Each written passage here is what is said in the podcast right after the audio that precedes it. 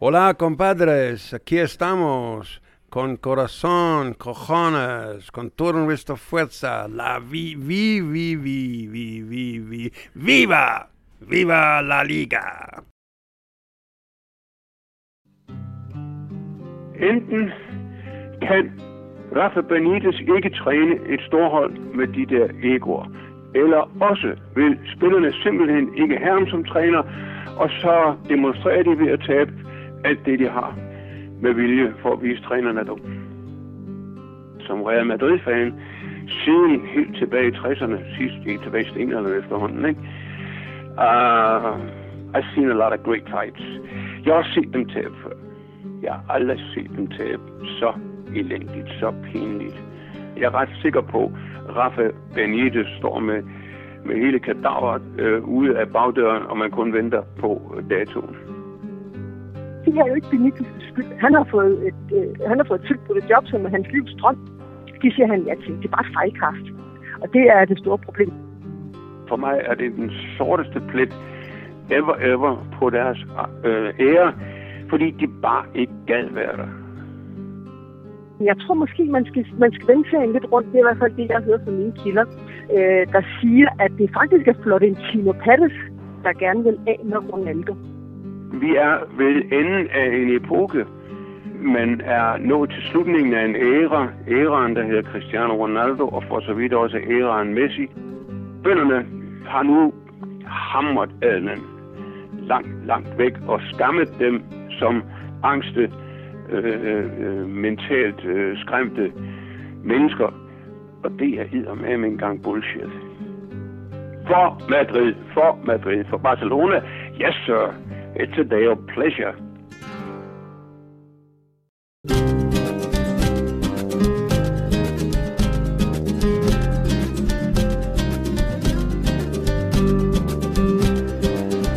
Stoico para Vaquero, de nuevo Stoico, el rechace para Eusebio, controló mal, deja para Laudrup.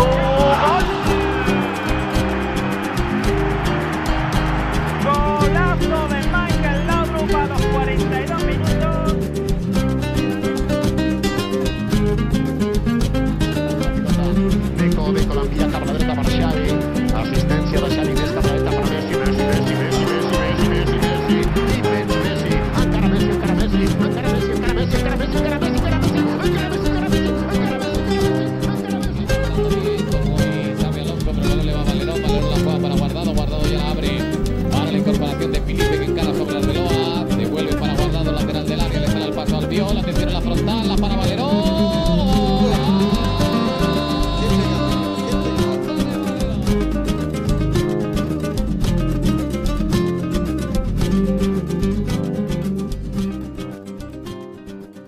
Hvorfor er Neymar verdens bedste fodboldspiller? Kan kaptajn Benitez rette op på Madrids synkende skude? Og hvordan ser resten af sæsonen ud for Barcelona og Real Madrid? Mit navn er Anders Rød, og mine håndlanger er som altid Frederik Sjanegong, hola, og Jonathan Hartmann. Buenos dias. Velkommen til Viva La Liga.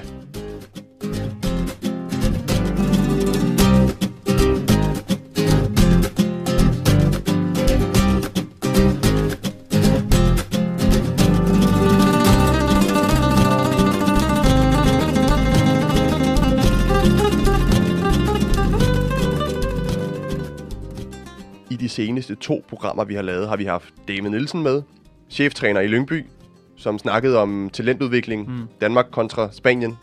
Vi har haft Kurt Thyboe med, journalist bosiddende i Spanien. Vi har haft en walk down memory lane med ham. En glimrende input, han havde i øvrigt. Men i dag, der er vi simpelthen nødt til at tage fat på verdens største fodboldkamp, som blev spillet i lørdags. Og lige nu, der bulrer og brager det i Madrid efter hjemmebanenederlaget til Barcelona på 0-4. Præsidenten i hovedstaden, Florentino Pérez, han meldte i går ud på et ekstraordinært pressemøde, at Rafa Benitez har fuld opbakning fra bestyrelsen. Men Florentino, han var tydeligvis presset, og det ulmer rigtig meget i hovedstaden lige nu, det må man bare sige. Mm. Og til at hjælpe os med det, der har vi Kurt Thyboe med, som så kampen i Barcelona. Frederik, du snakkede jo med ham i søndags, dagen efter det store opgør. Og så selvfølgelig, så har vi Luna Christofi med, som så kampen på stadion, som var til stede for Viasat.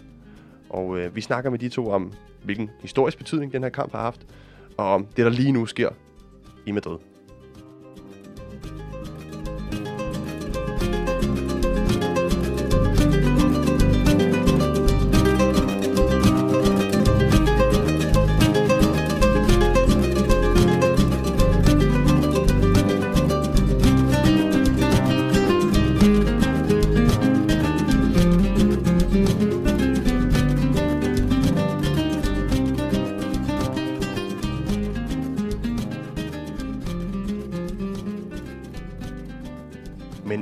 Høre fra Kurt Thyboe og Luna Christofi, og før vi begynder at tage fat på konklusionerne af Barcelonas brutale nedslagning af Real Madrid, og alle de spørgsmål, der er dukket op efter i lørdags, så skal vi tale om selve kampen. For jeg har jo givet jer en opgave til i dag. Frederik, du skulle holde øje med Real Madrid og de madrilenske sportsaviser, mens du, Jonathan, tog dig af Barcelona. Mm. Og lad os da bare starte med Barcelona. Hvilket fokus havde Luis Enrique op til den her kamp? Jamen, jeg synes, det lignede, at Luis Enrique havde sådan en Barcelona Classic på kampoplægget. Mange midtbanespillere, masser af possession, og så den her særlige evne til nærmest at kunne spacere rundt med bolden, for så lige pludselig at eksplodere. Bedst symboliseret ved 1-0-målet. Ja, så var der også den her med, var Messi tilbage, ville han starte inden og de her ting. Og så i udgangspunktet, som du siger, så er Barcelona også et hold, der mest af alt bare stille afhængig af sig selv, og ikke så meget af modstanderen, ikke? Og så var det jo også bare noget med at fortsætte den her gode steam, de har haft. De havde 4 seje træk inden den her kamp. Så. Og så er der jo Sergio Roberto, som startede på højre kant, på Messis højre kant. Han har jo faktisk haft en god sæson indtil videre. Han har været glimrende på højre bak, som erstatning for Dani Alves. Hvordan synes I, han gjorde det i lørdags på Messis plads? Jamen, altså han spiller ikke på samme måde, som Messi gør, i forhold til, at han har jo en mindre kampafgørende rolle, går lige så meget ind i banen måske, men er en større del af pasningsspillet end det afsluttende spil. Og så havde han, synes jeg, man skal hæfte sig lidt ved, at da Messi bliver skiftet ind, så er det Rakitić, der bliver skiftet ud, og ikke Sergio Roberto, der bliver skiftet ud. Det er selvfølgelig også fordi, at Rakitić har været skadet, men det siger også noget om, hvor godt han havde spillet Sergio Roberto egentlig. Mm. Og så havde han en rigtig, rigtig vigtig rolle defensivt, og det skal man huske på, at i Real Madrids venstre side, det var altså her, de både har Marcelo og Cristiano Ronaldo, og der spillede Sergio Roberto som en slags anden højre bak til at støtte Dani Alves. Jeg tænker også, at han måske ikke var røget ud, hvis han havde stået uafgjort på det tid. Eller han var røget ud måske, hvis han havde stået uafgjort. Hvordan ser I hans fremtid i Barcelona ellers? Altså han spiller på et hold, hvor der er nogle utrolig gode spillere, han er måske ikke så afgørende som så mange af de andre offensive kræfter, men han har fået den tid, som mange andre Barcelona-talenter ikke har fået. Hvordan ser I hans fremtid på det hold her? Jeg tror, han skal nok få noget spilletid, men hans spilletid afhænger i bund og grund mest af, hvilke skader der er, og hvor meget de reelle starter er klar. Men han har jo gjort det rigtig godt i den tid, han nu har haft, og han er jo sådan lidt et S i det, han kan spille på mange forskellige positioner, så på den måde tror jeg, han bliver brugbar for Barcelona, især indtil de får Arturano og Vidal tilbage til januar.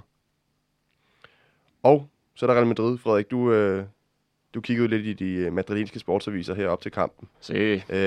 Og hvad var indgangsvinkelen for Benitez?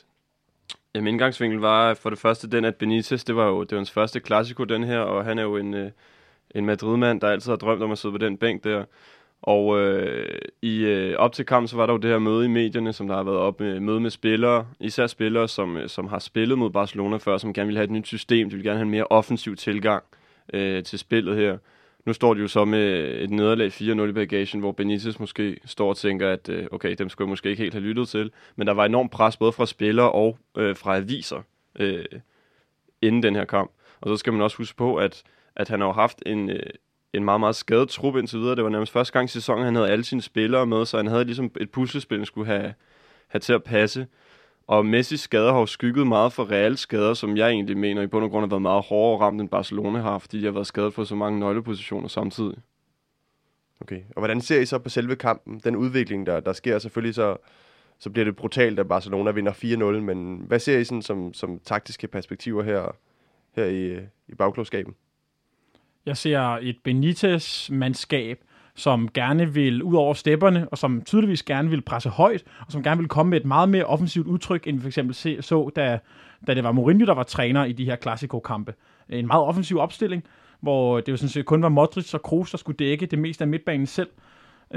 Og så havde de her 4 offensive spillere fremme. som ikke lavede meget defensivt, og det betød også, at Barcelona jo fik lov til at have bolden meget, og fik lov til at køre bolden rundt, fordi der var ikke nogen til at generobre boldene fra Real Madrid. Der lå 6 offensive spillere frem på banen, hvis største forser klart er, når Real Madrid selv har bolden, og ikke i forhold til at generobre den. Ja, på den måde går Benitez også på kompromis med mange af de her defensive værdier, han plejer at have. Han finder ikke plads til skraldmanden Casemiro inde på midtbanen, som ellers har været rigtig god i den her sæson, da han har startet inden. Ja, det var en fejl, var det ikke det? Eller hvad? Jo, det tænker jeg 100%. Det var også fordi, der var det her kæmpe hul på midtbanen, hvor Real Madrid-spillerne, de to, der stod, Kroos og Modric, de havde simpelthen ikke, de kunne ikke dække det hul, der ligesom var. Og på den måde fik Barcelona også sindssygt meget plads. Og så må man også sige, at Ramos, der ligesom er en nøglespiller for ham, han spiller jo ikke en god kamp, og han spillede under sprøjt, tror jeg, han skal vist opereres nu og ude resten af året. Så det var også en meget, meget svær kamp for Real Madrid, den her. Men man kan jo så sige, at Benitez, han bliver jo kritiseret nu for det her nederlag, men det er jo ligesom nemmere for ham at sige, okay, jeg spillede altså sådan, som I gerne vil have, vi tabte 4-0. Det havde været sværere for ham, hvis han havde stillet med et mega defensivt hold, de havde tabt alligevel, fordi så havde det reelt været hans problem. Det er det lidt i mindre grad nu, synes jeg godt, man kan argumentere for. Det har været virkelig voldsomt i medierne og i Spanien her efter kampen, og der har været det der pressemøde i går kl. 19:30 med Florentino Pérez, som er ude at bakke Benitez fuldstændig op. Men hvis vi kigger lidt på resultaterne, altså det er jo ikke mere end 2 kampe siden, at Real Madrid ikke havde tabt en eneste fodboldkamp i den her sæson. Så hvis vi ligesom lægger aviserne væk og de onde overskrifter væk, men kun kigger på det, der er sket på banen, er der så stor en krise i Real Madrid? Eller hvordan ser I det? Jeg vil sige, resultatmæssigt har der måske ikke været nogen krise, men spilmæssigt har der været. Resultatmæssigt, som du siger, de har været gode. De har taget point i begge deres kampe mod PSG i Champions League. De taber mod Sevilla på udebane, som også er en svær kamp. Ellers så, altså spillet har ikke rigtig fungeret. De har haft svært ved at finde hinanden, og Ronaldo har ikke rigtig været i gang, og de har mistet en masse spillere, som jeg sagde før, som er meget vigtige for dem, så på den måde har de heller ikke rigtig haft tid til ligesom at spille holdet sammen, sådan som jeg ser det. Deres offensive spil kørte slet ikke i lørdags. Jeg står her med en statistik om, at den mest spillede afleveringskombination, som involverede enten Bale, Benzema, Ronaldo og James Rodríguez, det var Keylor Navas til Ronaldo. Og den er altså spillet 7 gange, og det er den afleveringskombination, der har været mest på Real Madrids hold, fra målmanden til Ronaldo. Og det er jo ikke den måde, som Real Madrid skal spille fodbold på. Og på samme måde, det kan være, at vi skal tweete nogle af de billeder, Anders, men der er også nogle billeder af Real Madrids boldbesiddelse med bolden, hvor man kan se, at Modric har rigtig svært ved at komme af med bolden, fordi der simpelthen står en masse spillere op på sidste linje og centralt i banen. Der mangler helt tydeligt noget bevægelse, der mangler helt tydeligt noget eksplosivitet i Real Madrids offensiv. Og en stor del af skylden, hvis vi kan sige det sådan, den ryger altså på Cristiano Ronaldo, som spiller på en lidt anderledes måde nu, end han gjorde for bare 1, 2, 3 år siden. Hvad er det, der er anderledes ved den måde? Det er, at han i langt mindre grad end tidligere sprinter 40 meter, sætter 3 mand og sparker den op i krydset. Han er måske blevet verdens bedste afslutter. Højre ben, venstre ben, hovedet. Men han er mindre eksplosiv. Han er mindre afdriblende. Han er mindre gennembrudsfarlig, når han har bolden ved fødderne.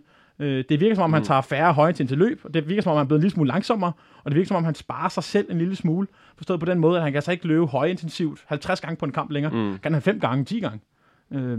På det billede, du har taget med her, Jonathan, der kan man jo tydeligvis se, at der er for stor afstand mellem kæderne, for stor afstand mellem midtbanen og de 4 angriber, kan vi vel godt kalde dem. Benzema, Cristiano, Bale og Rodriguez. Laudrup, han sagde under kampen, at Barcelona var i for stort overtal, set med Real Madrid-briller, inde på midtbanen, og at det ligesom krævede, at Bale eller Rodriguez trak ned i banen for at modtage bolden og hjælpe med det her pres. Hvordan ser I den konstellation, som Real Madrid kører med, når man spiller mod et hold, som satser så meget på at have bolden inde på midten? Altså, det var en stor udfordring, tydeligvis, for Benitez. Ja, så holdet var hakket over i 2, ikke? Det kan man også se på de billeder der med, at der er et kæmpe hul inde på midten, og det er også det, der er udslagsgivende på andet mål, hvor Modric han mister bolden, fordi han ikke kan spille den. Så i bund og grund er det måske ikke det her Benitez, han kan finde ud af ligesom at lære fra sig som træner, og spille med de her 4 offensive kræfter, som i bund og grund måske Benzema i lidt mindre grad, men alle sammen gerne vil være stjernen, og gerne vil score rigtig mange mål osv. Så kan det også godt tænkes, at det måske ikke lige er deres første prioritet at trække ned i banen, men sådan en type som James Rodríguez, han er jo synes jeg, typen, som skal trække ned i sådan en kamp her. Fordi Bale, han er måske en, som man hellere vil bruge på farten, især når man ikke har så meget bolden, som de har i den her kamp. Og Rodríguez, han er rigtig god til at trække ned og dirigere spillet, ligesom en Di Maria måske gjorde i sin tid. Minder også lidt om hinanden, han er venstrebenet og sådan nogle ting. Så på den måde, så synes jeg, at han er ligesom mand, der skulle have gjort det her. Okay. Og så har vi fået et spørgsmål på Twitter fra Thijs Taftrup, som spørger, hvis vi ser bort fra Real Madrids ringe indsats, hvad var det så, Barcelona gjorde så godt? Jamen, blandt andet det her med at overbefolke midtbanen, hvor Barcelona, når Sergio Roberto trak ind, nærmest havde 4 spillere i det rum, hvor Real Madrid kun havde 2, altså Modric og Kroos. Og så synes jeg, at de lykkedes rigtig godt med at lokke Real Madrid frem, forstået på den måde, at når Barcelona havde bolden og spillede den rundt, det er blandt andet noget af det, man kan se ved 1-0-målet, at Barcelona har bolden så lang tid, at det ender med, at Real Madrid kommer, de bliver simpelthen spillet tynde, fordi at de ikke forsvarer sig særlig godt som et hold. De forsvarer meget individuelt, eller meget mandsfikseret. Og så når Barcelona til sidst har kørt bolden nok rundt, så er der nogle huller i Real Madrids defensiv, som Barcelona så udnyttede rigtig godt, og de producerer jo spandevis af chancer. Altså, de har en dobbelt chance i slutningen af første halvleg, eller triple chance, tror jeg måske der. Og så er der den her til sidst med Munir, som var han kan score til 5-0, hvor Piqué han står og råber og skriger bag ham. Så det kunne have blevet, som jeg tror Laudrup sagde, den var blevet 7-2, den her kamp. Man kan jo også sige, at det taler man ikke så meget om, men Claudio Bravo, han står fandme også en god kamp, og han piller nogle rigtig vigtige redninger, og det var ikke sket i de sidste 18 klassikos, at der var et hold, der holdt 0. Så man kan også, det er også måske ikke den primære grund, men i hvert fald en af grundene til, at Barcelona de vinder den her kamp så overlegent, som de gør. Og en sidste ting, jeg synes, man skal hæfte sig ved, det er, at Barcelona især i første halvleg lykkes med at slå kampen rigtig meget i stykker. At hver gang Real Madrid laver et frispark, så går der 1 minut med, at Dani Alves ligger ned. Eller der går lige nogle sekunder med, at de hele tiden skal... Altså Real Madrid forsøgte at gå lidt til den, men det resulterer bare i, at Barcelona-spillerne hele tiden skulle have behandling, og hele tiden skulle bæres ud af banen, eller hele tiden lå ned. Og så på den måde lykkes Barcelona med ligesom at slå kamprytmen i stykker, når Real Madrid hele tiden laver frispark, og så havde de ellers bolden resten af tiden. Og så rammer de så også dagen, som hvilket Real Madrid ikke gør. Altså, de har en mand på midtbanen, Iniesta, der bare rammer dagen for sindssygt, ikke? Og så er de 2 op foran, der rammer dagen hver gang. El lægger af selv for Oregas. For Iniesta! Iniesta! Jude Iniesta!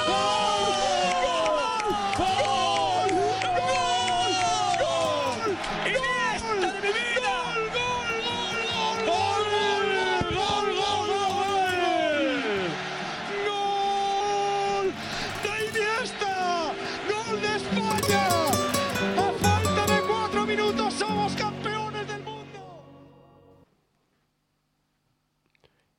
En ting er, at Benitez måske skulle have stillet anderledes op til kampen. Men hvis vi ser lidt på hans ageren under kampen, hvad synes I så, at han skulle have gjort anderledes? Altså, det så ret sort ud for Real Madrid allerede i pausen, men jeg synes stadig, det er for fejl at lave flere udskiftninger. Jeg havde måske bare pillet en mand ud, pillet en Danilo ud måske, så smed Casemiro op på midtbanen, så de får noget mere tyngde derop. Og så får vi også en formstærk mand ind her. Det er måske lidt eksperimentelt og lidt frækt, men... det tror jeg i hvert fald, jeg har gjort. Og så synes jeg egentlig, det er meget fint, at han skifter Isco ind i løbet af kampen, hvilket han måske... jeg ville nok have skiftet en alle spillere, en Rames ud. Men det vigtige også at have for øje her, at hvis man laver for mange udskiftninger tidligt i kampen, så kan det altså give bagslag, og det så vi med Isco, som fik rødt, og ja, han blev faktisk klappet af banen af fansen, det er en helt anden snak, men... fordi han flækkede Neymar jo. Ja, men han var jo også sur. Altså, han har jo spillet udmærket, og så starter Rames inden, der ikke er 100% fedt foran ham, så jeg kan godt forstå, at han er en frustreret mand. Man kunne også overveje at sætte Risse ind i stedet for Isco, i forhold til, at han kommer med noget fart og nogle dybdeløb, som man godt kunne have brugt i en kamp, hvor man måske ikke har bolden så meget. Det kunne være en mulighed, i stedet for Benzema, eller i stedet for at sende Isco ind. Og så synes jeg, men jeg synes bare lige, at man skal huske på, at jeg tror ikke, at Rafa Benitez kan gå ud og så skifte 2 mand i pausen, for eksempel. Eller skifte bare 1 mand i pausen. Hvorfor ikke det? Fordi hvis han gør det, så kommer det til at backfire på ham selv, at det er Benitez, der har truffet en dårlig beslutning, ved for eksempel at lade Benzema starte inden, eller ved at lade Rames starte inden. Og Benitez er bare i en så skrøbelig position, at han kan ikke tillade sig, at det ligner, at han træffer de forkerte beslutninger, og derfor bliver nødt til at skifte nogen ud i pausen. Altså, der har været meget kritik af Morten Olsen, fordi han jo har valgt det forkerte hold nogle gange, og så måtte skifte ud i pausen. Men han har bare han havde en helt anden sikker position i forhold til sit job, end Benitez har. Og hvis Benitez begynder at skifte for meget ud for tidligt i kampen, så ligner det, at det er Benitez, der har truffet nogle dårlige beslutninger. Og så kommer han bare til at være i en endnu mere udsat position, end han i forvejen er. og derfor kunne han ikke bare gå ud og skifte Benzema og Ramos i pausen for eksempel. Altså. Mm. Man kan så også sige, at selvfølgelig var det gået meget skidt for Real i første halvleg, men på en anden punkt, han blev også nødt til at satse lidt offensivt på en måde. Han kan jo ikke bare stille sig tilfreds med at være bagud 2-0 og så bare parkere bussen dernede. Så på et eller andet punkt synes jeg, det er okay, at han ikke skifter en masse defensive kræfter ind der, hvilket måske også i bund og grund er imod hans filosofi. Ja, okay. For 10 år siden, der blev Ronaldinho hyldet på Bernabéu, da madridistas de spontant rejste sig i stående ovationer, da Barcelona mødte Real Madrid. Et sjældent og meget, meget smukt syn, synes jeg. Det samme, det skete jo med Iniesta, som i øvrigt spillede en helt forrygende kamp. Og i sidste sæson, der lavede Barcelona 110 mål. Og Iniesta lavede kun én assist og ingen mål. Det var i øvrigt mod Córdoba, som rykkede ned, og Barcelona vandt 8-0 i den kamp. Og vi stod her og snakkede om i sidste sæson, om at Iniesta måske var færdig, og han var virkelig inde i en nedadgående kurve. Han var jo næsten den bedste. Han var den bedste. Han var den bedste, ja. Men jeg synes stadig, han er færdig. Synes du det? Ja, det synes jeg. Okay. Altså, i den her sæson, det var hans første mål, og det var hans første assist, han lavede i lørdags. Det kan lyde lidt hårdt at sige det om en spiller, som ejede hele Bernabeu. Men jeg synes stadig, når man kigger på sæsonen som helhed, så synes jeg stadig, at han efterlader et indtryk af, at han er langt fra fordomsstyrke i forhold til mål, assist, gennembrudskraft, i forhold til at kunne sætte folk af 1-1. Altså, jeg synes ikke, Iniesta er der, hvor han var. VM-finalen 2010, og hele den periode. Han afgør også for nogle af den afstand, som han scorede på i lørdags. Det er også den samme afstand, som han scorede på i den der Tom Henning Øverbø-kamp på Chelsea, eller hos Chelsea. Mm. Han var helt fantastisk for omkring 2009-2010, og der er han sgu et stykke vej fra nu. Altså, jeg noterede mig lidt af det samme med, at han... Altså, jeg tror også, han er jo på vej nedad, må man sige. Men han spiller jo en sindssyg kamp her, og det må også give ham noget at spille på Bernabeu med anførbindet og de her ting. Men så tror jeg også, man skal huske, om ikke andet på banen, så også uden for banen. Han er altså blevet meget vigtig for Barcelona, både om de skader, de har haft, men også i den interne strukturhierarki efter Xavi og Pedro, de er smuttet. Og det er også derfor, at han kan gå forrest til sådan en kamp her, og han kan løfte sit niveau. Men som du siger, altså, det er hans første mål og første assist i den her sæson. Og når man spiller bag ved Neymar og Suárez, så kan man altså godt lave flere assist end et i 12 kampe. Okay. Og så husker vi jo 10-11-sæsonen, hvor Mourinho var med, og hvor de to mastodonter, de mødte hinanden 4 gange på 18 dage. Og så mødte de så hinanden 6 gange året efter. Mm.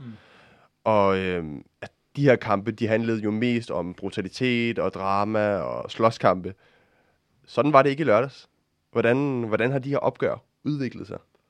Jeg tror, at den første del af det er, at når et hold er så overlegen, så er der jo selvfølgelig ikke helt lige så meget drama, fordi så er der ligesom et hold, der bliver opgivende, og det andet, som bare kører over. Og den anden ting er også, at det er i høj grad også trænerne, der sætter rammerne for de her kampe, tror jeg. Og dengang havde vi en Mourinho på den ene bænk, og en Guardiola på den anden bænk, og det er så nogle testosteronfyldte fyre, de her to, ikke? Det er Benitez og Luis Enrique ikke helt på samme måde. Man kan ikke forestille sig Benitez, der bare står og råber og skriger og klapper og sviner sine spillere til ude på siden. Og det var også, altså man ser jo også Mourinho i Premier League, nu han ser sig jo også sådan der, og hvis der var et hold, som havde en lige så stærk rivalitet til Chelsea, som Real har i Spanien, så tror jeg, der har været det samme der. Men altså, vi får et rødt kort, men det er rigtigt nok, det er overhovedet ikke sammenlignet på nogen som helst skala. Men det tror jeg da, at vi er mange, der er glade for. At, jeg synes for eksempel både sidste år og forrige år, har vi fået nogle gode opgør. Det opgør, Real Madrid vinder 3-1 sidste år. Barcelona vinder for halvandet år siden, vinder de 4-3. Altså, også kampen i lørdags. Altså, vi får sgu noget bedre fodbold, end vi får i de der ondskabsfulde kampe, som der var i foråret 11 især. Ja, så har de pakket tommelfingrene ned i lommen nu. Det har de. Le golpeó en la pierna. Ahí está Modrić replicando el Madrid con mucha rapidez. Gol,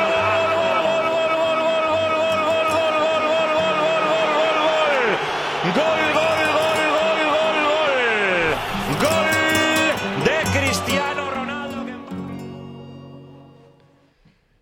I søndags, der ringede du, Frederik, til journalist Kurt Thyboe, som vi jo i øvrigt havde med i sidste program.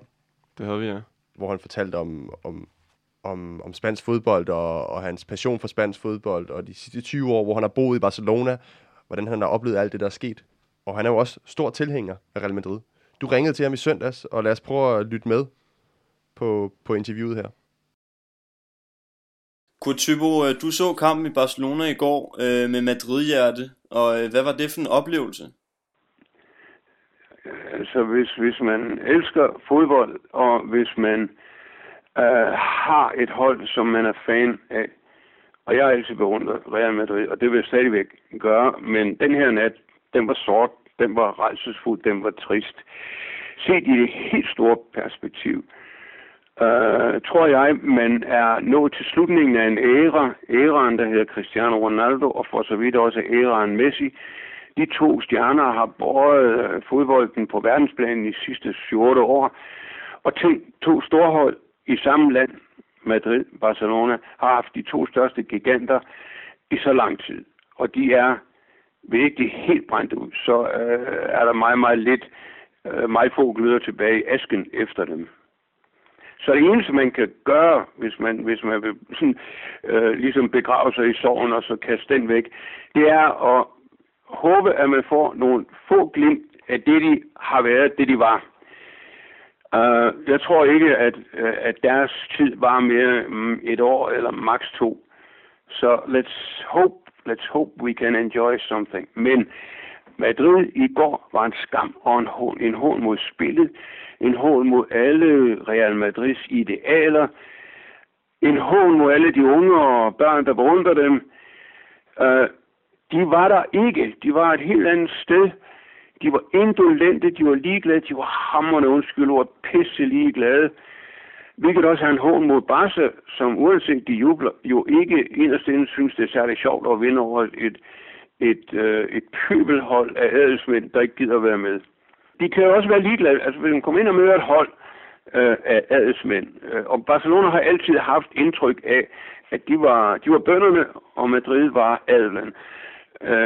Og bønderne har nu hamret adelen langt, langt væk og skammet dem som angste, mentalt skræmte mennesker. Og det er eddermame engang bullshit. For Madrid, for Barcelona, yes sir, it's a day of pleasure. Men er det fordi de simpelthen er meget tilfredse med holdets præstation, eller er de også nuanceret og siger, okay, Real, de var godt nok ringe i går? Altså, jeg tror, de er meget glade for deres præstation. Altså, når man spiller dernede på det plan, altså hvis modstanderne ikke gider være med, så fuck dem, man, så får de da bare en hammer-piqué. Til allersidst drønede jo frem for at lave det 5. mål, så han en gang til kunne gå med lappen op og sige 5 gange 5 mål. Og de grinede nærmest af realspillerne, når de løb rundt om dem. Det var, jeg har været igennem det hele, ikke? Pinligt, sørgeligt. Hvis man holder af Real Madrid, er man Barca-fan, ja, så er den jo bare smuk i dag. Rigtig smuk. Altså, Madrid kan man kan kun sige to ting. Enten kan Rafa Benitez ikke træne et storhold med de der egoer, eller også vil spillerne simpelthen ikke have ham som træner, og så demonstrerer de ved at tabe alt det, de har med vilje for at vise trænerne dum. Og det er der måske ikke mange, der tror på, men det lignede jo sådan nogen, der var til en sommerkamp, hvor de var til træning og havde fået for meget at spise, før de løb på banen. Og de virkede tunge, og det meste af hele, det var et ord som indolent. De var pishamrende ligeglade. De var fløjtende ligeglade. Og det er en hån mod, for det første er det en hån mod Barca, fordi uanset om de jubler i dag, så ser der alligevel en lille gnist af irritation. Der er ikke noget ved at vinde over et hold på den måde. Og de forråder deres fans, de forråder sig selv, de forråder deres egen stolthed. Og jeg har oplevet flere gange i fodbold rundt om, at som regel sker sådan noget, når spillerne vil af med træneren, så og det er der ikke nogen, der vil sige, og der er ikke nogen, der kan bevise det, og det er kun en emotion og en feeling, men så spiller de af helvede til, indtil de får den idiot smidt ud. Alt under Ancelotti gled jo i olie, og Og så kom det er også frygteligt for Rafa Benitez. Han ligesom var næsten en dreng, han drømte om at sidde på Bernabéu og træne Madrid til en stor kamp mod Barcelona. Og det fik han jo. Lige noget, det lå noget lige at få, og det er nok også det sidste, han nogensinde får. Der er ingen tvivl om, at han er ude af døren, altså det er kun et spørgsmål om at sætte dato på. Og det var dem alle, altså det var de sjuskede rundt, mand. Det var, og der er, og selvfølgelig er der også, der er frygtelige interne intriger. Cristiano er rasende på Bale, og det ene og det andet, og han kræver at få Benzema på holdet, og hvis ikke Benzema og James er der og spiller boldene til ham, så gider han dårligt at være der mere. I det kæmpe store Vista vil jeg meget gerne tegne på en helt anden måde. Det jeg så viser mig, at vi er ved enden af en epoke. Cristiano er crashing down. Messi har en hård skade og kan frygte, at den springer op anytime igen. Vi er ved slutningen af æraen Cristiano Messi, som jo har båret spillet i 50 år snart. Fra 9 og frem 6-7 år. Og der i fodbold er det mange år. Og det mærkelige er jo, at når storhold bryder sammen, så sker det altid sådan, pludselig overnight. Bang, så er det væk. Og det er ligesom om, fordi alle mister gejsten er væk. Og så det eneste, man kan gøre, det er at sige, okay, det her var en frygtelig affære. Barcelona kan jo ikke gøre for det. Men Real Madrid, som har så mange ting at leve op til, og hele deres historie, and I don't know what, har jo fået sådan nogle smask. Og når publikum rejser sig op og jubler af Barca-spillere, så skal man jo langt tilbage i tiden, da Ronaldinho i sin tid spillede i Barca og lavede en kæmpe soloræs 2-3 mål over Madrid, hvor hele Bernabéu stod op og klappede af dødsfjenden på deres egen bane.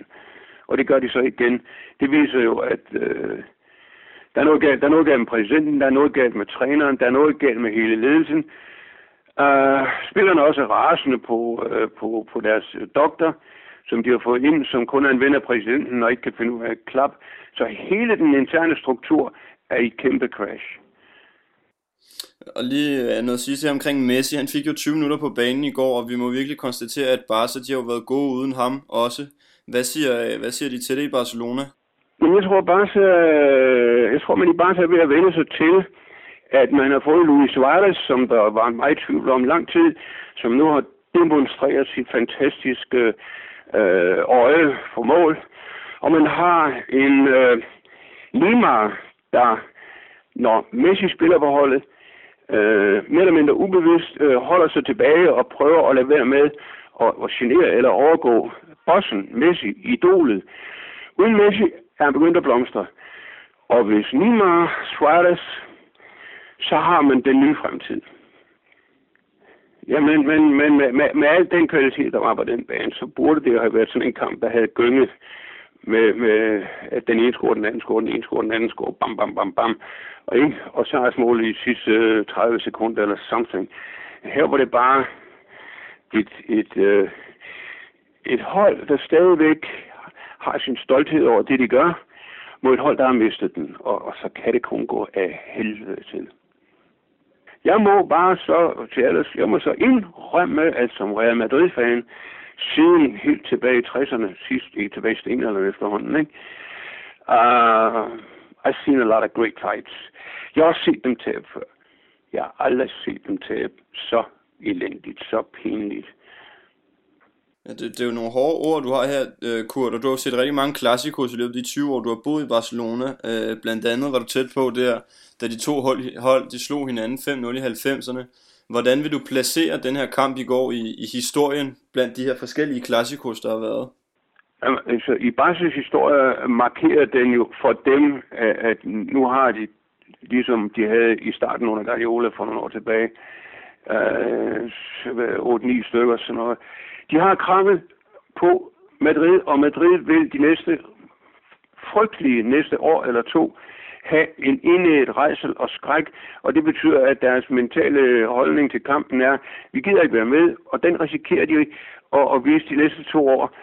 Og det er der ingen, der kan bære, det er der ingen, der kan holde. Bernabéu, de råbte og skreg og piftede og krævede hoveder i går aftes. Og det er helt fra toppen og ned.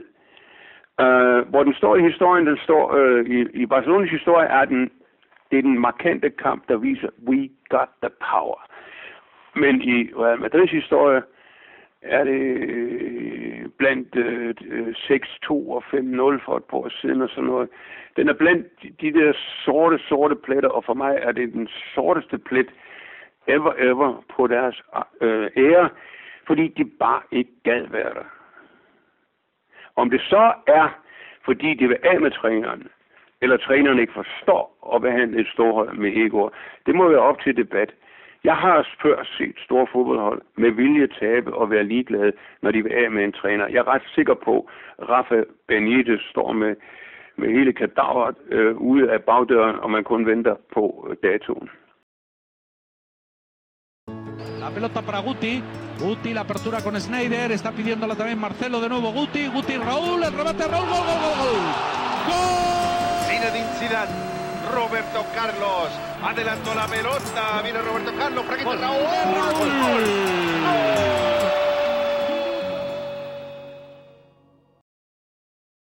El Barça destroza a Benitez, skrev Marca i lørdags efter kampen. Altså at Barcelona destruerer Benitez.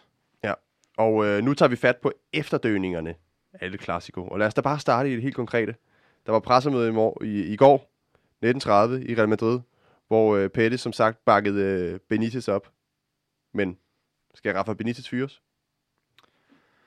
Altså hvis vi nu siger, at jeg er Florentino Pérez, og jeg tænker på mig i Real Madrid, så kan jeg ikke fyre ham. Det her, det er faktisk mega egoistisk, at han ikke fyrer ham. Men det er simpelthen fordi, at hans troværdighed, den står på spil her. Hvis Florentino Pérez, han fyrer ham. En mand, som var meget udskældt, da han valgte ham nogle få måneder tilbage. Og han også fyrede Carlo Ancelotti, som var elsket i klubben. Så kan han ikke gøre det. Det her, det handler om hans troværdighed. Det handler om, at han er egoistisk. Og det handler i bund og grund også om politik. Hvis jeg så på den anden side hedder Florentino Pérez nu, og har kasketten på, hvor der står, hvad er bedst for Real Madrids hold. Kigger man så på det taktiske udgangspunkt, ja, der skal Benitez fyres. Kigger man på stemningen i truppen, ja, Rafael Benitez skal fyres. Kigger man på det forhold, som Benitez har til stjernen Cristiano Ronaldo, ja, Benitez skal fyres. Kigger man på det spillemæssige aspekt, ja, Benitez skal fyres. Kigger man på den uro, han skaber omkring klubben og i medierne, ja, Benitez skal fyres. Men, altså vi har jo vidst lige fra start, det har alle sagt, og det synes jeg også selv, Benitez han har for store sko på, og det vidste vi allerede, inden han blev valgt. Så jeg siger, ja, jeg synes han bør fyres. Jeg kan bare ikke se alternativet. Altså, det er en fin lang smørbrødsel, som du kommer med der, men hvis alternativet er en skaldet franskmand, hvis bedste resultat er en 6. plads i den 3. bedste række. Vi snakker Zidane nu, eller hvad? Præcis. Altså, han har aldrig opnået noget. Han har aldrig været træner for et storhold. Er der virkelig nogen, der tror, at Zidane er en bedre taktiker, er en bedre fodboldtræner, ved mere om transfermarkedet, en Benitez, som har 20 års trænererfaring, som har vundet mesterskaber, som har vundet Champions League. Altså, jeg kan slet ikke se, at Zidane skulle være en bedre træner end Benitez. Men lige nu handler det også rigtig, rigtig meget om respekten til ledelsen i klubben. Og det virker ikke som om, at Marcelo, Ramos og Ronaldo har særlig meget respekt til Benitez. Og hvis Zidane kommer ind, så kommer der for helvede der noget respekt. Det gør der, og han er jo gammel mand af klubben, og han var assistent for Ancelotti i sin tid. Det kan godt være, at han ikke har bevist noget på øverste plan, men han blev nødt til at gøre noget ved Benitez. Altså Benitez, han har... Man kan selvfølgelig sige, at nu har de kun vundet tabt de her 2 kampe, de 2 sidste, men Barcelona, det er altså en nedslagning 4-0, og jeg har sjældent set et hold se så opgivende ud, som de gjorde der. Og jeg tror også, at det er noget over... Han skal vise over for spillerne, at han gerne vil ændre på det her. Han vil gerne vise, at han gerne vil skabe et bedre forhold mellem ligesom teamet omkring holdet og spillerne, og derfor så vil Zidane, tror jeg, ligesom gør det her lidt forhold mellem de her spillere, og udadtil, det ville gøre det hele meget mere sådan stille og roligt, eller hvad man siger, det ville gøre det meget mere afslappet på en eller anden måde. Jeg synes bare, at Rafael Benitez skal, hvad kan man sige, Jeg tror, han skal forsvares med det ton af skader, som Real Madrid har haft. Og så skal vi huske på, at de inden kampen mod Barcelona, der har de tabt én kamp i hele sæsonen. De havde en bedre målscore end Barcelona. De havde scoret flere mål end Barcelona. Og de er altså gået ubesejret gennem de her to kampe mod PSG, og de er gået videre fra deres Champions League-pulje. Og de bliver nummer 1 i puljen. Det har været et efterår lige under middel, synes jeg. Men alligevel går Pérez ud og holder pressemøde i går aftes kl. 7:30. Det betyder altså også, at der er krisetilstand. Og Zidane er ude at sige i sommer, at han endnu ikke er klar til førsteholdet. Det skal han måske selvfølgelig også sige. Men hvis vi prøver at lade være at kigge på Zidane, hvad har han så af muligheder? Hvis han selvfølgelig fyrer Benitez. Hvem er der derude? Og Pedersen er lige blevet snuppet af Hobro, har jeg hørt. Ja, præcis. Jamen, nu tager vi også danskerkasketten på, men skal der være et tidspunkt, hvor det skulle være muligt for Michael Laudrup at få det her trænerjob, så er det nu. Det er nu, hvor der ikke er nogen andre oplagte kandidater, og hvor han selv, som en af de få semi-oplagte, går fri på markedet. Jeg siger ikke, at det sker, men jeg siger, skal der nogensinde være et tidspunkt, hvor det sker, så er det lige nu, der er den bedste mulighed nogensinde for Michael Laudrup. Og hvis vi så tager den der store, fede, tykke danskerbrille, du har på der, Johnny. Hvem er der så ellers derude? Jamen, så vil jeg sige Joachim Löw. Tror jeg, der er mange Madrid-fans, der håber. Det kan selvfølgelig først blive fra efter sommeren, efter EM. Laurent Blanc i PSG. Mm. Han er ved at forlænge. Der er forhandlinger i hvert fald. Ja, og så er det. Og så tror jeg, at min hjerne er ved at løbe tør for gode muligheder, der er derudover. Og det siger måske også lidt om... Det tragiske er jo i bund og grund, den eneste, der leder på meget, det er onkel Carlo, som de lige har haft, og som er mega dygtig også. Men ham kan, altså, Petter skal jo ikke tage ham tilbage, lige nu i hvert fald. Hvorfor kan han ikke det? Jamen det er igen det her med, han kan jo, hvis han skal fremstå som et troværdigt menneske i toppen af den her fodboldklub, så kan han jo ikke tage ham tilbage 5 måneder efter, han har fyret ham, selvom de har været gode. Altså. Og Jürgen Klopp er råd til Liverpool, som jeg tror måske også, der var mange Real Madrid-fans, der håbede på i sommer. Okay. Hvis vi så kigger på Benitez og de muligheder, han har. Hvad skal han så gøre rent taktisk for ligesom at komme tilbage? Må jeg lige sige en ting hurtigt? Mm. Kan de måske håbe på, at Mourinho bliver fyret snart, så de kan nå på ham? Nej, jeg tror, der er større chance for, at Mourinho kommer til Barcelona nærmest. Real Madrid, oven på alt det, der var sidste gang. Altså, vi hørte jo nogle madridister, de råbte på Mourinhos navn her under kampen, ligesom Brøndby-fans i sidste sæson råbte på Auri. Længere sammenligning, jo. Ja, altså, og det er overhovedet ikke en mulighed. Nej, det ser jeg simpelthen ikke ske. Der var så meget bål og brand, og så mange skamysler med den trup der sidste gang. Alle spillerne er der jo stadig. Og præsidenten er der stadig, og den samme presse. Det kan jeg slet ikke se ske. Okay. Benitez, taktisk, hvordan kommer han tilbage? Han skal finde en meget bedre formular i de store kampe. Nu har de spillet 2 kampe mod PSG. De har spillet mod Atlético Madrid, de har spillet mod Sevilla, de har spillet mod Barcelona. De 5 kampe har resulteret i 1 sejr. Og her mod Sevilla... Ja, og den var heldig mod PSG. Ingen tvivl om det. Og mod Sevilla og Barcelona, der har det været et for offensivt indstillet mandskab, som har lukket henholdsvis 3 og 4 mål ind. Og mod PSG og Atletico, der har det været et røvsygt Real Madrid-hold. 0-0, 1-0, 1-1. Hold, der har trukket sig tilbage, da de er kommet foran. Og som Benitez har fået rigtig meget kritik for. Så han skal finde en bedre balance, og skal finde en bedre formular i de store kampe. Og Jonathan, du har jo begyndt at skrive for tribunen.com, et nyetableret fodboldsite med nogle lækre long reads. Så tak for reklametribunen. Ja. Og du har skrevet en analyse af Real Madrids taktiske udvikling. Kan du ikke fortælle os om det? Jo, altså hvis vi skal springe noget af fortiden over og komme lidt op mod nutiden, så er det jo, at José Mourinho, han lykkedes helt fantastisk godt med at skabe verdens bedste kontrahold. Men det var et rigtig offensivt indstillet kontrahold med Di Maria og Ronaldo på hver sin kant, som satte scoringsrekord i La Liga, og hvor Mourinho kombinerede at have en rigtig skarp organisation på holdet, med samtidig at lave så sindssygt mange mål, som han gjorde. Og det er det, Benitez leder efter. At få skabt samme organisation og defensiv struktur, men alligevel gør det på en måde, hvor man underholder, hvor man scorer mål, og hvor man tilfredsstiller de her meget kredsende Real Madrid-fans og presse. Og den opskrift, den har han ikke fået ned nu. Nej, og spørgsmålet er, om han overhovedet finder den, fordi han er jo ikke den der han er jo ikke en underholdende træner sådan i udgangspunktet i hvert fald at se på. Og det er også derfor, at igen, valget af ham som træner i sommer er altså lidt overraskende, synes jeg. Okay. Og hvis vi kigger i Barcelona, hvad skal Luis Enrique gøre, nu når Messi er kommet tilbage? Altså Neymar og Suárez har jo præsteret virkelig, virkelig godt. Jeg så en statistik tidligere i dag på, at Neymar, han er den, der har lavet flest mål, flest assist, flest afslutninger og flest driblinger i Barcelona. Og han er virkelig blevet en nøglefigur. Altså i hele ligaen, ikke? I hele ligaen, jo, i hele ligaen. Og han er virkelig blevet en nøglefigur for det hold her, mens Messi har været væk. Hvad skal Enrique gøre? Jeg synes, det er lidt luksusproblemer, de har i Barcelona. Det har det jo ikke rigtig været vant til med alle de skader, de har haft også i efteråret her. Sergio Roberto skal man heller ikke glemme. Han spiller også en flot kamp og laver assist til Suárez på første mål. Men sådan som jeg ser det, Messi, han triller jo bare ind på det her hold igen. Og man kan jo sige mange ting, men de havde jo også en fantastisk sæson sidste sæson. Så mon ikke det går lige så godt med Messi. Og jeg kan simpelthen ikke forestille mig, at de kommer til at score færre mål, fordi han er på banen. Det bliver noget med, at rampelyset det skifter væk fra Neymar og Suárez over på Messi igen.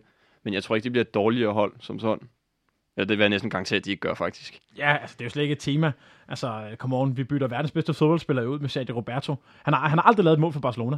Vi bytter ham ud med, vi bytter Messi ud for Sergio Roberto, eller Munir, eller Sandro. Altså, det er jo slet ikke et tema, om det kommer til at forstærke holdet. Så der skal bare skrives Messi på holdkortet med det samme hurtigt. Og så er det selvfølgelig...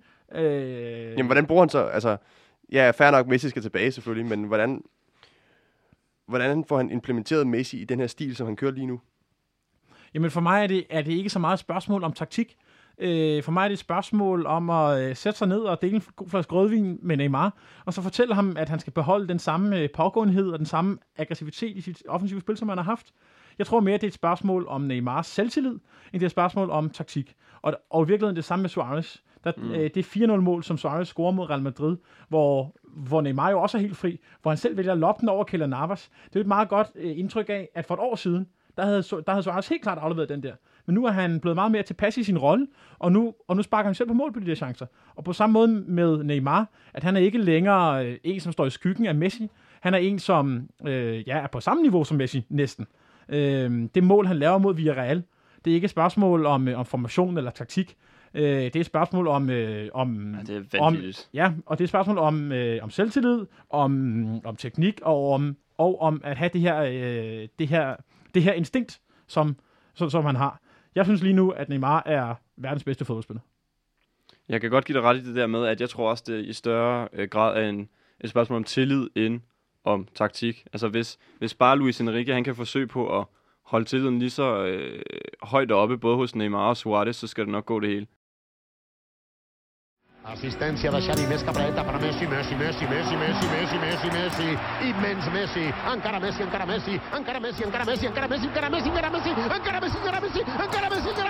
encara Messi, gol, a derecha, el golpeo de Cristiano, qué golazo, gol!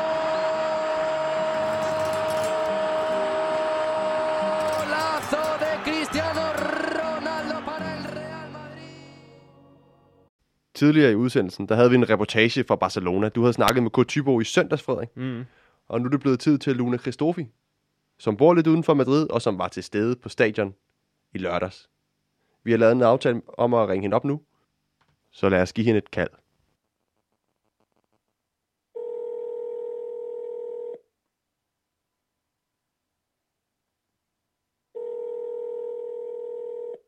Det er Luna. Hej Luna, det er Anders Rød fra Vive La Liga. Ja, hej Anders. Jeg sidder i en taxa, det håber jeg er ok. Det er helt fint. Godt. Okay. Du var til stede ved nedslagningen af Real Madrid i lørdags, og som konsekvens heraf, der indkaldte Florentino Pérez til et pressemøde i går. Her understregede han blandt andet, at bestyrelsen står bag træner Benitez. Hvad er status i Madrid, og hvad skriver den madrilenske sportspresse her dagen efter pressemødet? Ja, det er rigtigt. Det var et pressemøde, hvor han havde en voldsom trang til at sige, at en samlet bestyrelse står bag Benitez. Men jeg tror faktisk i virkeligheden, han havde mere brug for at få afleveret en anden besked. Og netop det, som han også understregede meget kraftigt, at han følte sig faktisk forfulgt af pressen. Dele af pressen vil Real Madrid, og ham det ondt. Og det har han i hvert fald voldsomt travlt med at få understreget også. Og man kan sige det med Benitez, jamen det kommer så på samme pressemøde, fordi han for første gang, tror jeg, i meget lang tid rent faktisk føler sig handlingslappet. Så jeg tror ikke nødvendigvis, det er, fordi han synes, at Benitez måske har vist sig at være en rigtig god opfindelse, men han ved simpelthen ikke, hvad han skal stille op lige nu. Derudover er der i morgen, der er en retssag i Madrid. De paragrafændringer, han lavede til, hvordan man kan blive valgt som præsident i Real Madrid, og der er 15 medlemmer, der har anlagt sag mod ham, for de siger, det er simpelthen, det kan ikke være rigtigt, det er ikke korrekt. Og den retssag, den kommer op i morgen, og inden for 3 uger afsiges der så dom på den. Og det vil sige, hvis han står til at miste den, så står han sværere, end han nogensinde har gjort i hele sin præsidenttid i Real Madrid. Så derfor havde han behov for at manifestere sig i går og vise sit ansigt frem. Okay, og de sidste par måneder, der har været historier fra de spanske medier om, at Ronaldo tilsyneladende for eksempel har sagt, at enten så er det mig, der må forlade, eller også er det Benitez, der må forlade klubben. Ronaldo har også været ude at sige tilsyneladende, at med Benitez, der vinder vi ingen titler. På pressemødet i går, der afviste Florentino Pérez alt, og han sagde, at Benitez også har afvist spekulationerne om, at der har holdt møde med spillerne omkring, at de gerne vil have en mere offensiv spillestil. Hvad har du hørt fra dine kilder om de interne samarbejdsvanskeligheder, og tror du på de her historier? Ja, jeg tror på noget af det. Jeg tror på det, jeg ved fra mine egne kilder. Og der har fundet et mødested, og man kan så nogle gange definere, hvad man kalder det. Men der har været samtaler. Truppen har prøvet at appellere til Benitez. Benitez er ikke sådan en type, som man deler til, som man siger, skal vi ikke lige sætte os ned og tage en snak? Så spørgsmålet er, hvordan det helt nøjagtigt er foregået, at spillerne har fået overleveret den her besked til ham om, at de synes, de måske skulle prøve at gribe spillet an på en anden måde, også når de kommer foran. Omkring Cristiano Ronaldo, der er jeg meget i tvivl om, hvad der er blevet sagt. Med mit kendskab til Rafa, og egentlig også til Cristiano, så tror jeg ikke, og Florentino for den tids skyld, jeg tror ikke, at Cristiano han har sagt op i hovedet på Florentino Pérez, det er mig eller ham, eller med ham, så vinder vi ikke nogen titler. Så tror jeg simpelthen ikke, ordene har faldet. Det er han alt for velopdragen til Cristiano Ronaldo, det gør man ikke over for en præsident. Men det kan sagtens være, at der har været antydninger af det, fordi jeg tror ikke, der er nogen tvivl om, at de har, eller der er ikke nogen tvivl om, at de har et meget anstrengt forhold. Både Florentino Pérez og Cristiano Ronaldo og Rafa Benitez. Men jeg tror måske, man skal vende sagen lidt rundt. Det er i hvert fald det, jeg hører fra mine kilder, der siger, at det faktisk er Florentino Pérez, der gerne vil af med Ronaldo. Og at det er der hele misæren, den starter i forhold til Ronaldo. Hvis man følger med i de spanske medier, så får man nærmest det indtryk, synes jeg, at Benitez' forhold til spillerne er et større problem for ham end nederlaget til Barcelona. Hvad er dit indtryk af stemningen lige nu i klubben? Jamen, der er ikke nogen god stemning, og man kan jo sige, at det der er så grotesk på en eller anden måde, og det er jo også sådan, spillerne oplever det, det er, at årene med Mourinho, de var virkelig barske, de slid på alle i alle ledere og kanter af Bernabéu og Valdebebas og alt, hvad der har med Real Madrid at gøre.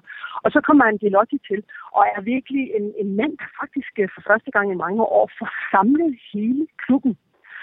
Og så får han så et loss af Florentino Pérez, fordi Barcelona venter på triple. Det er dybt set derfor, han ikke fik lov til at fortsætte. Havde det været en anden klub, så tror jeg, han var fortsat.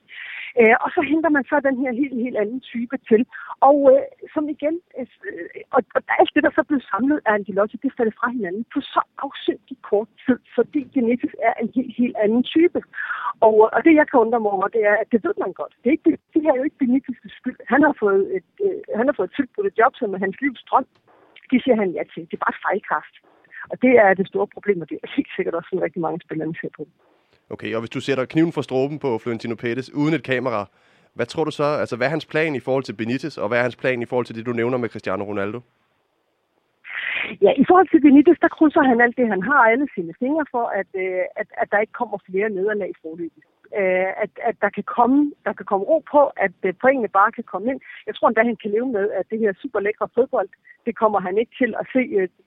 Spørgsmålet er, hvornår om han kommer til at se det, men at pointene, de bare triller ind på kontoen. Og det har han tillid til, og det er også derfor, han tør spille det spil, han gør.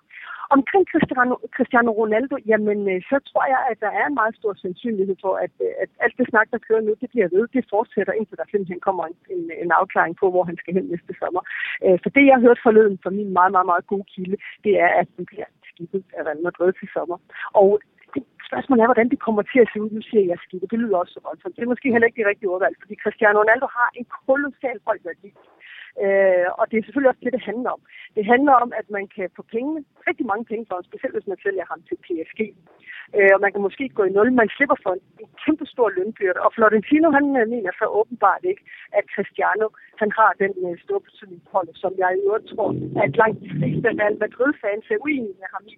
Jeg tror, hvis du spørger 100 Real Madrid-fans, så tror jeg, at de 98 vil sige, at vi kan ikke sælge ham. Okay. Og her til sidst, du skrev på Twitter i går, at du mener, at Florentino han har mistet det sidste fodfæste, og at Real Madrids socios, de bør træde karakter nu.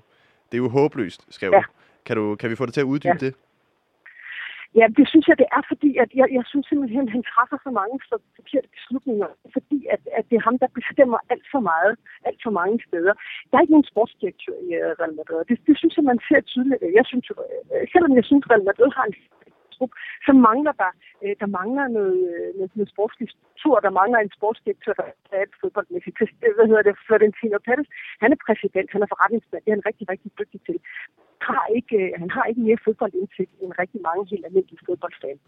Så derfor så skulle han være meget, meget bedre til at udstille det. Jeg synes, han tager nogle forkerte valg. Jeg sagde lige før, jeg mener, at Rafa Benitez er fejlkræft til Real Madrid. Fordi hvis du er i en position, hvor og så snakker vi meget om altid i Spanien, at Spanien ikke nok bare vinde, man skal også vinde smukt, jamen så er det måske ikke en Rafa Benitez, man skal vinde til. Hvis man kigger på den trup, Real Madrid har, og jeg mener, der er rigtig mange kvaliteter, men det er måske heller ikke en trup til Rafa Benitez. Så det er den seneste fejlbeslutning, han har taget, og den store fejlbeslutning, det var at fyre Ancelotti. Jeg tror, hvis Ancelotti var blevet i år med den stemning, der var kommet i klubben, så tror jeg ikke, at han kunne have skabt noget i Real Madrid den her sæson. Så det er de seneste to beslutninger, jeg kunne have mange flere i hele den sidste præsidentperiode, og i den første i slutningen var der jo også en del fejlbeslutninger. Der tog han så sit gode tøj og gik til sidst. Spørgsmålet er, hvad han går her, fordi det han jo har lavet i Real Madrid i de seneste år, det er jo at have fået de her paragrafer op, så det er så vanskeligt for rigtig, rigtig mange mennesker, der bare kunne have tanken om at stille op til at blive præsident. De kan ikke, fordi de kan ikke leve op til de her meget store krav, som Florentino har fået sat for, at man kan blive valgt. Det er for dem, der skal i retten onsdag. Så ja, jeg mener, han fortsætter med det presse nede i går. Altså, der er ikke hoved og hale i det, han siger. Og det med, at han føler sig fuldt i pressen, og han siger, alle ved godt, hvem det er. Ja, jeg sad og tænkte over, ja, det gør jeg.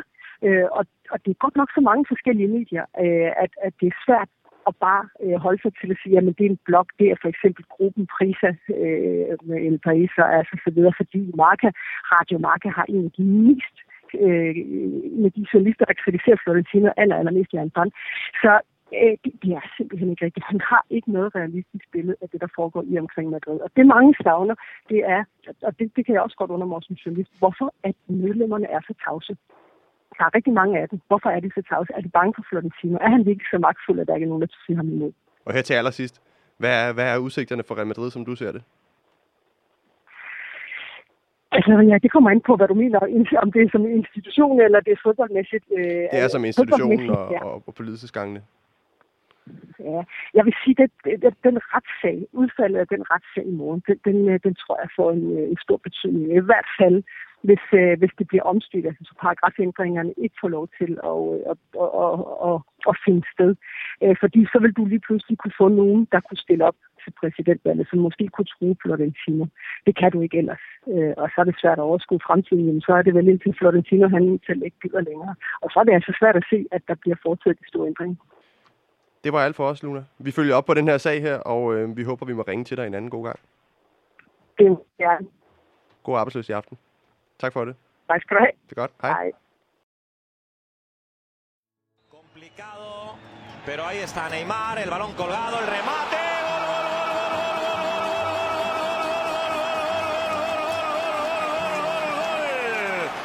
Gol de Jeremy Mathieu.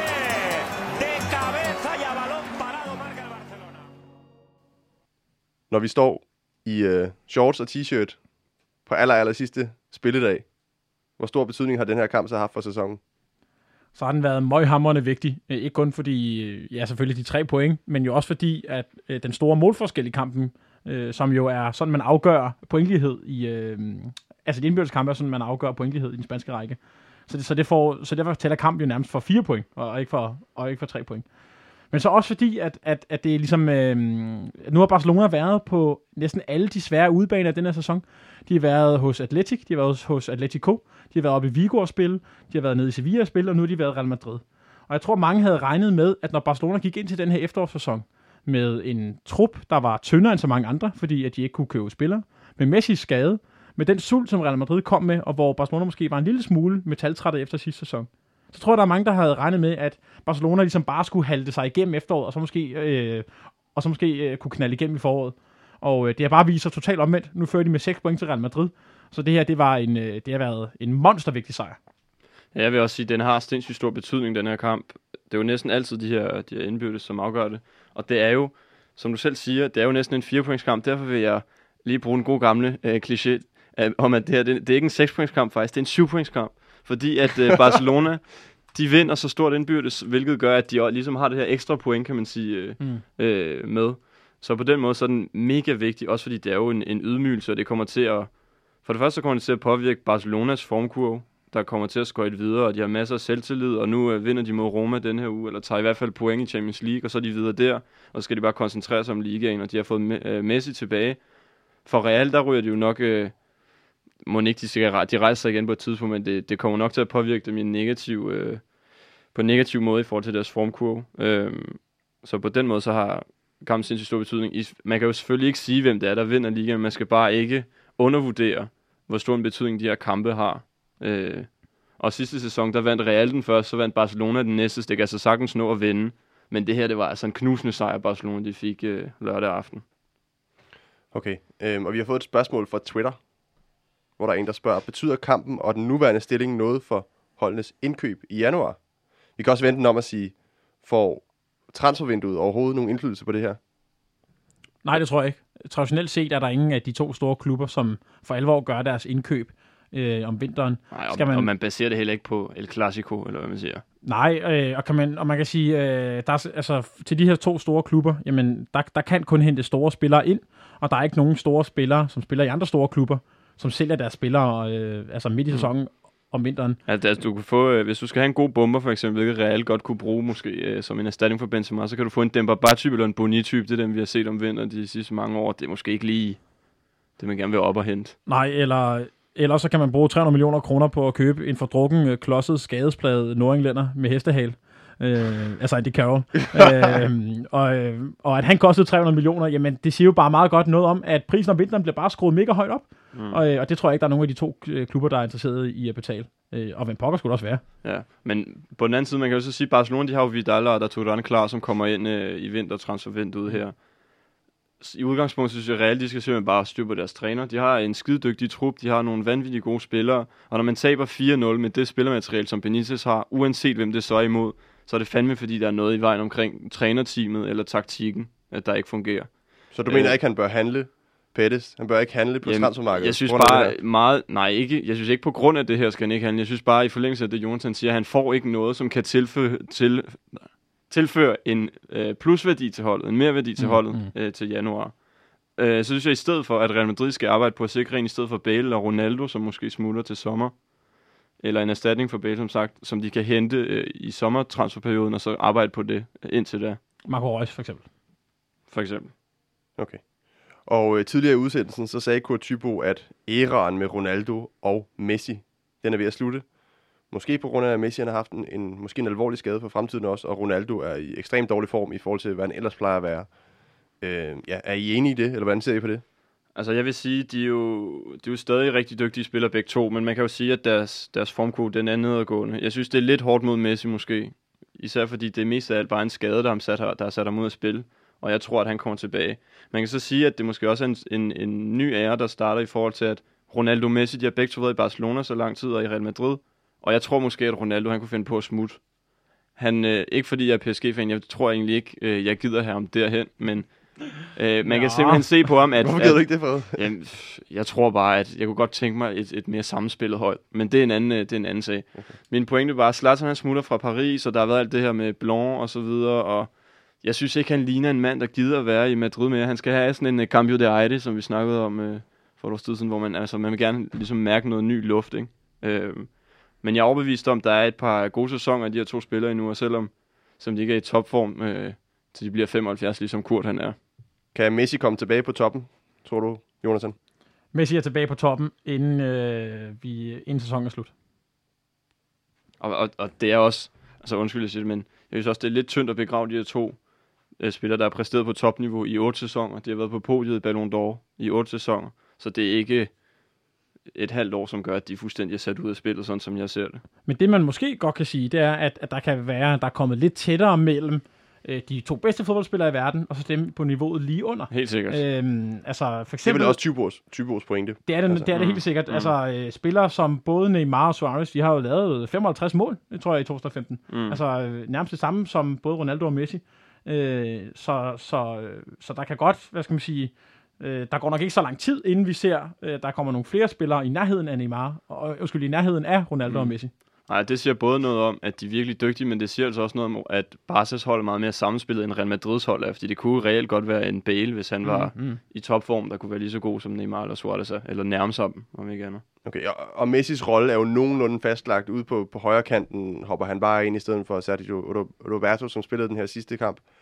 Men Ronaldos rolle, den har været diskuteret rimelig meget, mens Benzema har været skadet, da han ligget op på 9'er-positionen. Du har tidligere, Jonathan, sagt, at du ser Ronaldo som 9'er i fremtiden, fordi han mister noget af det her atletisme, hvis man kan kalde det. Han mister måske sin hurtighed og sin eksplosivitet. Derfor vil han måske passe godt ind på 9'eren. Synes du stadigvæk det?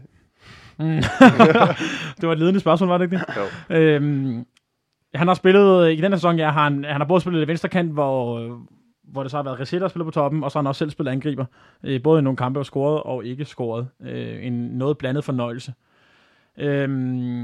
Jeg tror, at han måske skal spille 9'er, uden at ligge på spidsangriberpositionen.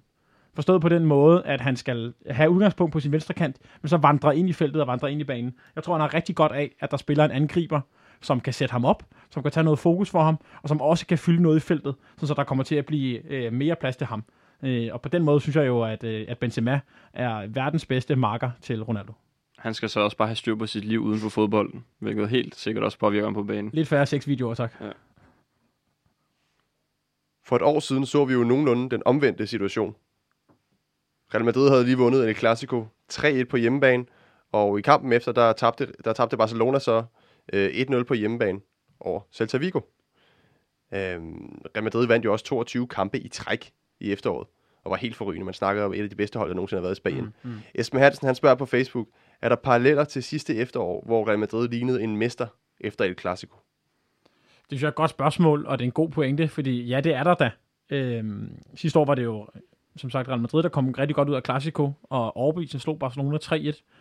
Og derfor skal vi da heller ikke dømme Real Madrid ude af det her kapløb endnu. Det er den samme trup, som vandt 22 kampe i streg sidste efterår. Så der er ingenting derovre endnu. Ja, som du siger, mest af alt så synes jeg egentlig, at parallellen er der, ja, men vi lærte for sidste sæson, at styrkeforholdet, det kan være et i den første halvdel af sæsonen, og det kan være helt andet i den anden halvdel af sæsonen. Derfor er der slet ikke noget, der er afgjort endnu på den måde. Og så er der også nogle eksterne ting, som påvirker de her dynamikker, der er i klubberne, for eksempel med de her spillerserier, der er i Barcelona, eller hvad der sker på trænerbænken i Madrid. Og sidste år, der så vi jo så, at Barcelona kom tilbage efter, det var nede i lidt krise, må man sige, og de vandt El Triplete til sidst. Og det så meget skidt ud ved jul, da der var snak om, Enrique skulle fyres, der var sag med Subizaleta og Puyol. Hvad kan Benitez lære af Luis Enrique? Den måde, som Enrique han håndterede den her situation på. Keep the players happy. Han kan lære det, som jo også tydeligt var lektien fra Barcelona, at de her topspillere, jamen de er jo også kun mennesker, forstået på den måde, at der er jo nogle samarbejdsdynamikker. Altså der er noget helt menneskeligt, noget helt simpelt ved, at hvis man ikke er glad for for den træner, der er der, eller for den måde, tingene kører på, så kommer det bare til at smide af på spillet. Og det har været helt tydeligt her i efteråret. Prøv at se, hvor mange historier, der er blevet lækket fra omklædningsrummet i Madrid. Ja. Prøv at se, hvor mange gange de har været på forsiden med alle mulige negative ting om Ronaldo, eller Ramos, eller Benitez. I virkeligheden det samme, som der var under Mourinho sidste tid, hvor det også kørte dårligt. Altså, det er bare, det er sådan, at hvis der er en masse negative overskrifter, jamen, så er det jo fordi, der er et eller andet galt. Altså, der er jo sjældent, røg uden ild, eller hvordan det er, det der udtryk er. Og det skal der sgu rettes op på lynhurtigt, fordi jo dårligere samarbejdsforholdet er, jo dårligere bliver resultaterne også. Ja, Benitez, han skal være bedre til at styre de her egoer her. Der er mange store hankatte i det her omklædningsrum, og han skal ligesom have styr på dem, så folk ligesom også finder deres plads i truppen, og så skal han sørge for, at stemningen simpelthen bare bliver bedre, fordi det kan ikke være rigtigt, at man hører om, at Ronaldo han brokker sig hele tiden, og han er den, der skal præstere. Han er jo egentlig den spiller, der er allermest pres på i Madrid, så han skal ligesom bare være i topkondition, og alle forholdene omkring ham skal bare spille.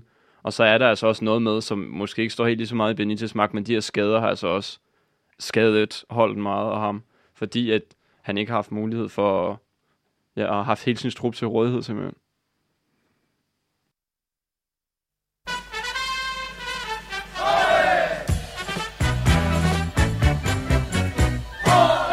Entre flores, fandanguillo y alegría, nació mi España, la tierra del amor. Solo Dios pudiera hacer tanta belleza, y es imposible que puedan haber dos. Y todo el mundo sabe que es verdad, y lloran cuando tienen que marchar. Por eso se oye este refrán, que det var alt fra Vive La Liga i denne omgang. Husk, at du som altid kan følge os på Twitter og like os på Facebook, hvor du kan læse med om nogle af de opdateringer, vi laver på spansk fodbold. Og ikke mindst de uroligheder, der er nede i Madrid. Ja, og så holder vi også et vågent øje med både problemerne i Barcelona og selvfølgelig status på Rafa Benitez.